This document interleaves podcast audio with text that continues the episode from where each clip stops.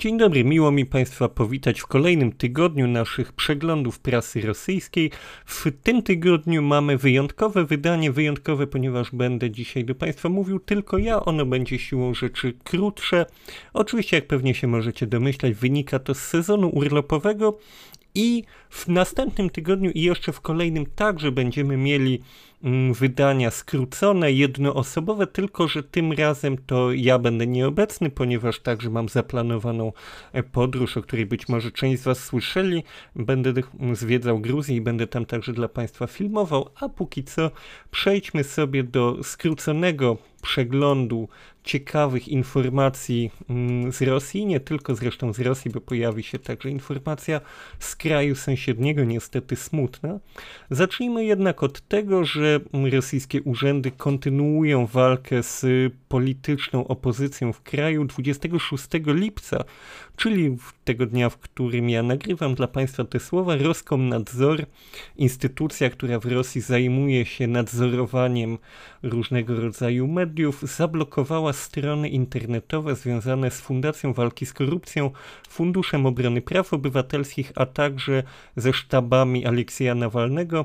Mm, ta pierwsza i ta ostatnia instytucja, czyli Fundacja Walki z Korupcją FBK i sztaby Nawalnego, zostały odcięte od internetu z powodu uznania ich za organizacje ekstremistyczne.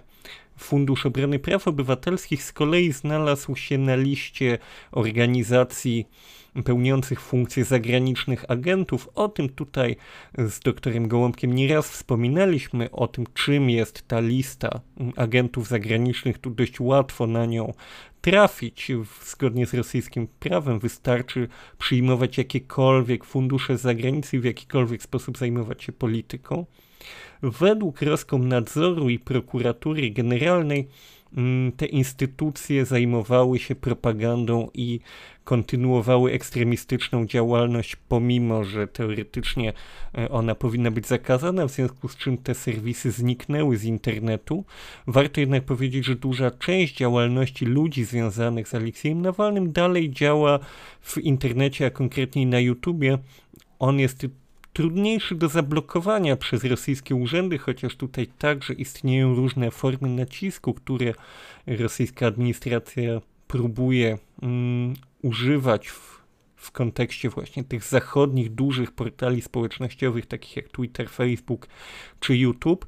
Wszystko to oczywiście jest kontynuacją tego, o czym mówiliśmy nieraz, czyli czyszczeniem pola przed zbliżającymi się wyborami do Dumy Państwowej, które już mm, tej jesieni mają się wydarzyć w Rosji.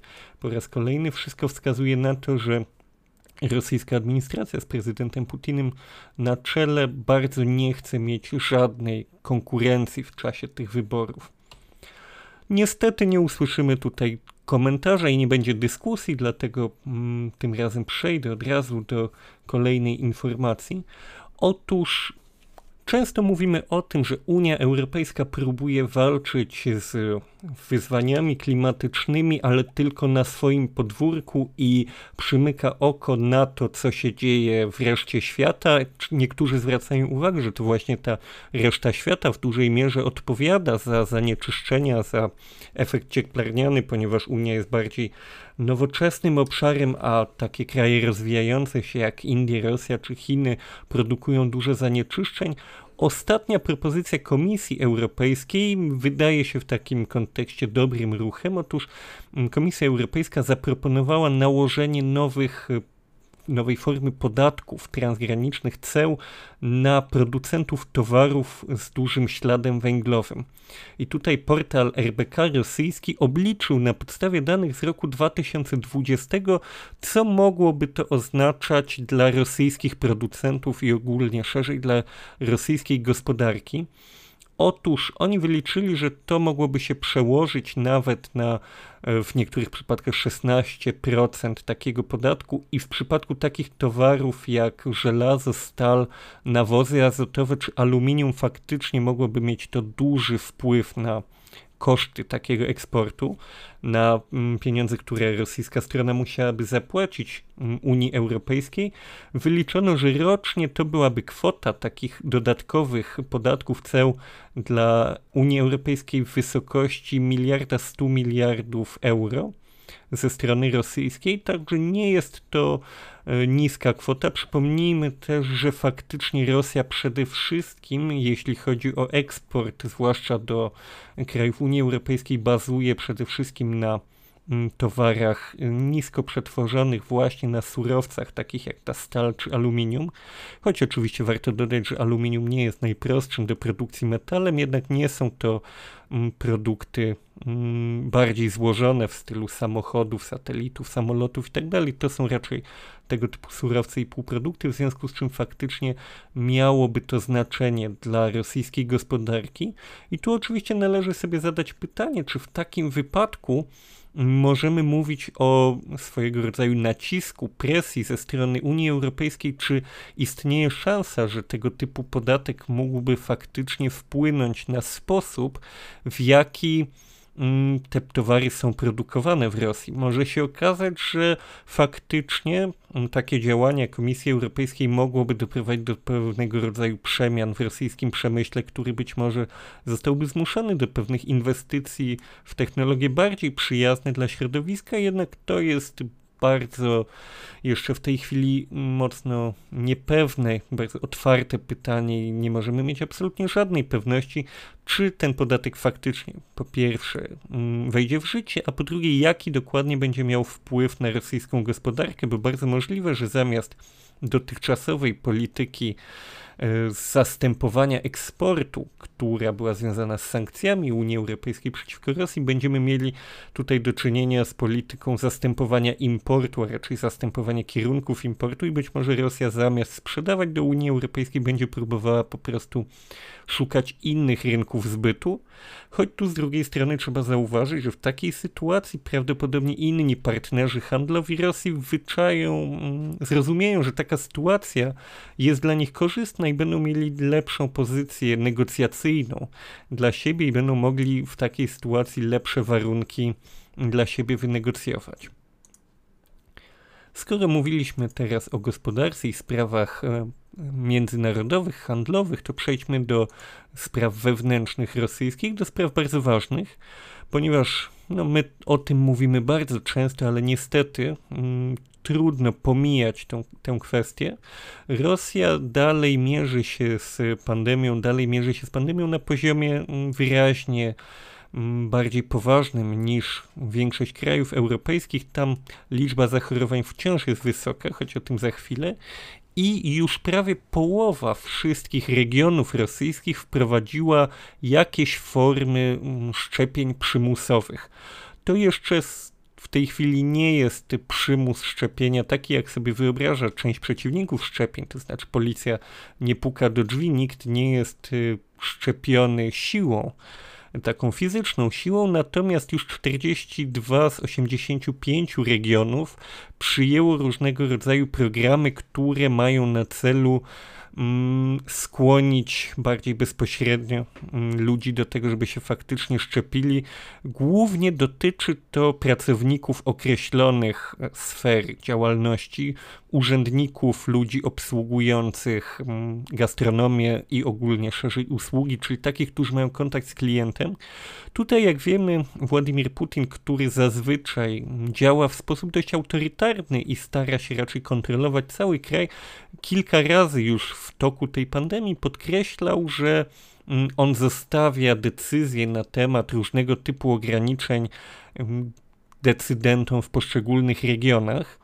To jest dość nietypowa sytuacja dla Rosji, która tylko z nazwy jest federacją, w praktyce najczęściej jednak widzimy tutaj, że jest to państwo sterowane centralnie. W tym wypadku faktycznie jednak być może dla uniknięcia odpowiedzialności Władimir Putin zostawił te decyzje poszczególnym gubernatorom i innym mm, przywódcom w takich okręgach. Oni też, te nazwy nie są zawsze takie same, też wiemy, że to są różne typy subiektów federacji, są choćby kraje, okręgi, republiki. Niemniej jednak, tak jak mówiłem, te ograniczenia są różne. Pierwsza była Moskwa. Moskwa przyjęła w pewnym momencie takie limity i zadeklarowano, że w sferze usług i w urzędach 60% pracowników będzie musiało zostać zaszczepionych do 15 lipca pierwszą dawką i drugą dawką do 15 sierpnia, czyli mamy już mniej niż miesiąc. Podobnie było mm, w tych regionach podmoskiewskich. W Petersburgu na przykład określono to jako 80% do 1 września. Mm, w Kursku na przykład mamy 70% pracowników określonych sfer działalności do 17 sierpnia i tak dalej, i tak dalej. Tutaj różne subiekty federacji mm, mają różną politykę, jednak także nie wiemy dokładnie, jak każdy z tych, e, każdy z tych podmiotów administracyjnych podchodzi do kwestii mm, środków, które mają zostać zastosowane wobec tych ludzi, żeby oni faktycznie chcieli się zaszczepić, ponieważ 60% powiedzmy urzędników oznacza, że 40% moskiewskich urzędników do 17 mm, przepraszam, do 15 sierpnia będzie mogło być niezaszczepionych, tylko pytanie brzmi, których, kto ich wybierze, a jeśli nie będzie 60% chętnych, to w jaki sposób ich można do tego skłonić? Tutaj pojawiały się po drodze doniesienia prasowe mówiące innymi o ewentualnych zwolnieniach z pracy w takich przypadkach. Warto to podkreślać, że faktycznie Rosja z jednej strony ogłasza koniec pandemii, no zresztą nie pierwszy raz, zresztą mm, podobnie jak Polska, mówiliśmy już o tym, a z drugiej strony te środki z, mm, zmuszania, przymuszania do szczepień zaczynają się robić coraz bardziej powszechne i coraz bardziej poważne.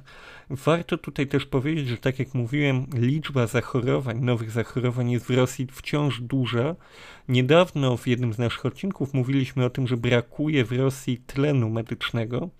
Jednak y, mamy też optymistyczne informacje. Mm, bardzo się, prawdę mówiąc, z nich cieszę, bo z niepokojem śledziłem te wzrosty zachorowań. To nigdy, nigdy nie może cieszyć, że ludzie chorują i umierają w jakimkolwiek kraju. I tutaj mm, szczyt przypadł. 9 lipca było 25 300 zarejestrowanych, wykrytych zachorowań. To była do tej pory najwyższa liczba w tym aktualnym w tym aktualnej fali, jeśli możemy tak powiedzieć. Natomiast już 25 lipca, czyli wczoraj, to było 23 517 zachorowań, czyli niecałe 2000 mniej niż w tym kulminacyjnym dniu. Wciąż to jest y, duża liczba, wciąż to jest liczba, która mm, powinna niepokoić ludzi odpowiedzialnych za sytuację w kraju i samych Rosjan mnie osobiście też niepokoi.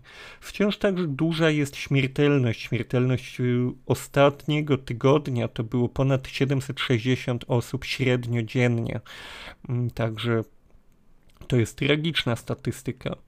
Oczywiście wiemy, że ta śmiertelność mm, opada z pewnym opóźnieniem w stosunku do opadającej krzywej samych zachorowań. Wiemy, że ta choroba rozwija się w określonym czasie to zajmuje tej chorobie mm, i organizmowi chorego walka z tą chorobą trochę czasu, w związku z czym w momencie, w którym zaczyna opadać liczba zachorowań, możemy się spodziewać, że dopiero za jakiś czas opadnie także krzywa, jeśli chodzi o mm, liczbę śmierci.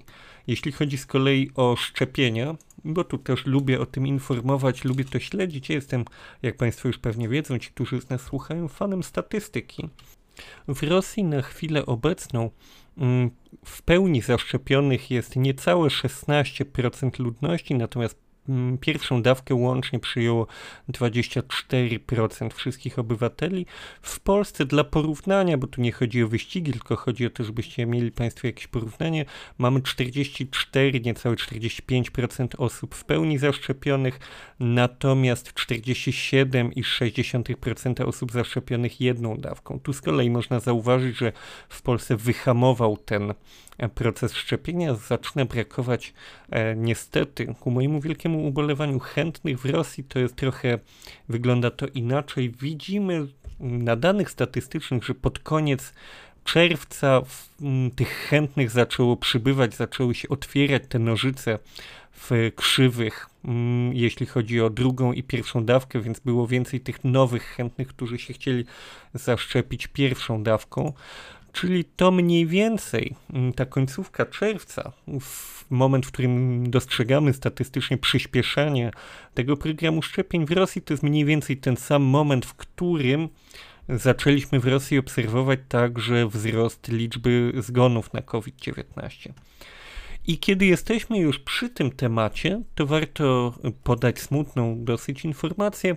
Jak zwykle, kiedy ktoś y, niestety choruje i choruje ciężko, że mm, Leonid Krawczuk, czyli pierwszy prezydent Ukrainy, tej Ukrainy powstałej po rozpadzie Związku Radzieckiego, mm, trafił właśnie pod aparat y, do sztucznego oddychania, pod respirator. Warto przypomnieć, że Leonid Krawczuk nie jest tylko mm, emerytowanym prezydentem, nie tylko postacią historyczną, jest to też człowiek, który mm, odgrywał dość istotną rolę w polityce międzynarodowej, jeśli chodzi o Ukrainę i ten region świata, ponieważ on był stałym przedstawicielem ukraińskiej delegacji w ramach trzechstronnej, trzystronnej grupy która mm, prowadziła różnego rodzaju negocjacje na temat sytuacji w Donbasie w związku z czym on faktycznie był takim reprezentantem Ukrainy w negocjacjach, próbujących w jakiś sposób wyprostować tę sytuację, która pojawiła się po roku 2014. On niestety w tej chwili znajduje się w szpitalu, nie oddycha samodzielnie i jak wiemy niestety ze smutnych statystyk może się tak zdarzyć, że mm, on nie przeżyje tej choroby. No z tego miejsca także w imieniu mm, doktora Gołąbka życzę mu, żeby jednak y, wygrał z tą chorobą, bo wszystkim, którzy znajdują się w takiej sytuacji życzymy dokładnie tego samego. Na koniec jeszcze Państwu opowiem, żeby trochę mm, rozluźnić sytuację, choć to też jest sytuacja dość dramatyczna, jednak pomimo, że mm, ucierpiał niewinny człowiek, mm, możemy powiedzieć, że jest swojego rodzaju sytuacją tragikomiczną, ponieważ 35-letni moskiewski elektryk, jak czytamy w dzisiejszym wydaniu portalu moslienta.ru, Został postrzelony w nogę. Z jakiego powodu? Otóż e, ten mężczyzna wykonywał remont w mieszkaniu mm, mieszkanki Moskwy i wykonał remont o wartości ponad 20 tysięcy rubli, czyli to jest taka słaba, ale często spotykana rosyjska wypłata miesięczna, więc to nie był zapewne mały remont, małe usługi i on w pewnym momencie skontaktował się z tą panią i stwierdził, że ta kobieta kupiła złe, e, złe gniazdka złe kontakty, ale że on je zamontował, ale że jeśli ona by kupiła już te właściwe, te z uziemieniem, to on je bezpłatnie wymieni na inne, bo nie ma problemu, on to załatwi. Mm, ta pani się miała zdenerwować, obrazić elektryka i przyjechać y, do mieszkania z dwoma znajomymi, którzy zaczęli y, zmuszać elektryka do tego, żeby wyszedł z mieszkania, mm, a kiedy on się upomniał o pieniądze, to został postrzelony w nogę i wystawiony za drzwi, gdzie pomocy mm, udzieliła mu sąsiadka. Także jeśli ktoś z Państwa chciałby się wybierać y, do Rosji, do pracy w charakterze specjalisty od remontów, y, to w ramach takiego podstawowego wyposażenia do e, powiedzmy wiertarki klucza francuskiego polecam także zaopatrzyć się w kewlarowy hełm i może jakąś kamizelkę kuloodporną. Być może kiedyś mi podziękujecie za tą cenną radę. Niestety w tym tygodniu nie mamy dodatkowych informacji od y, doktora Gołąbka, w związku z czym jestem zmuszony zakończyć tego tygodniowe spotkanie. Tak jak mówiłem wcześniej, w przyszłym tygodniu i w kolejnym także wydanie podcastu będzie skrócone, jednak po naszych powrotach z wakacyjnych wojaży zapraszamy z powrotem na już te pełne mm, ponadgodzinne często wydania naszego podcastu czytamy po rosyjsku, w których jak zwykle będziemy komentować bieżące wydarzenia w Rosji i w krajach sąsiednich. Dziękuję Państwu pięknie za uwagę.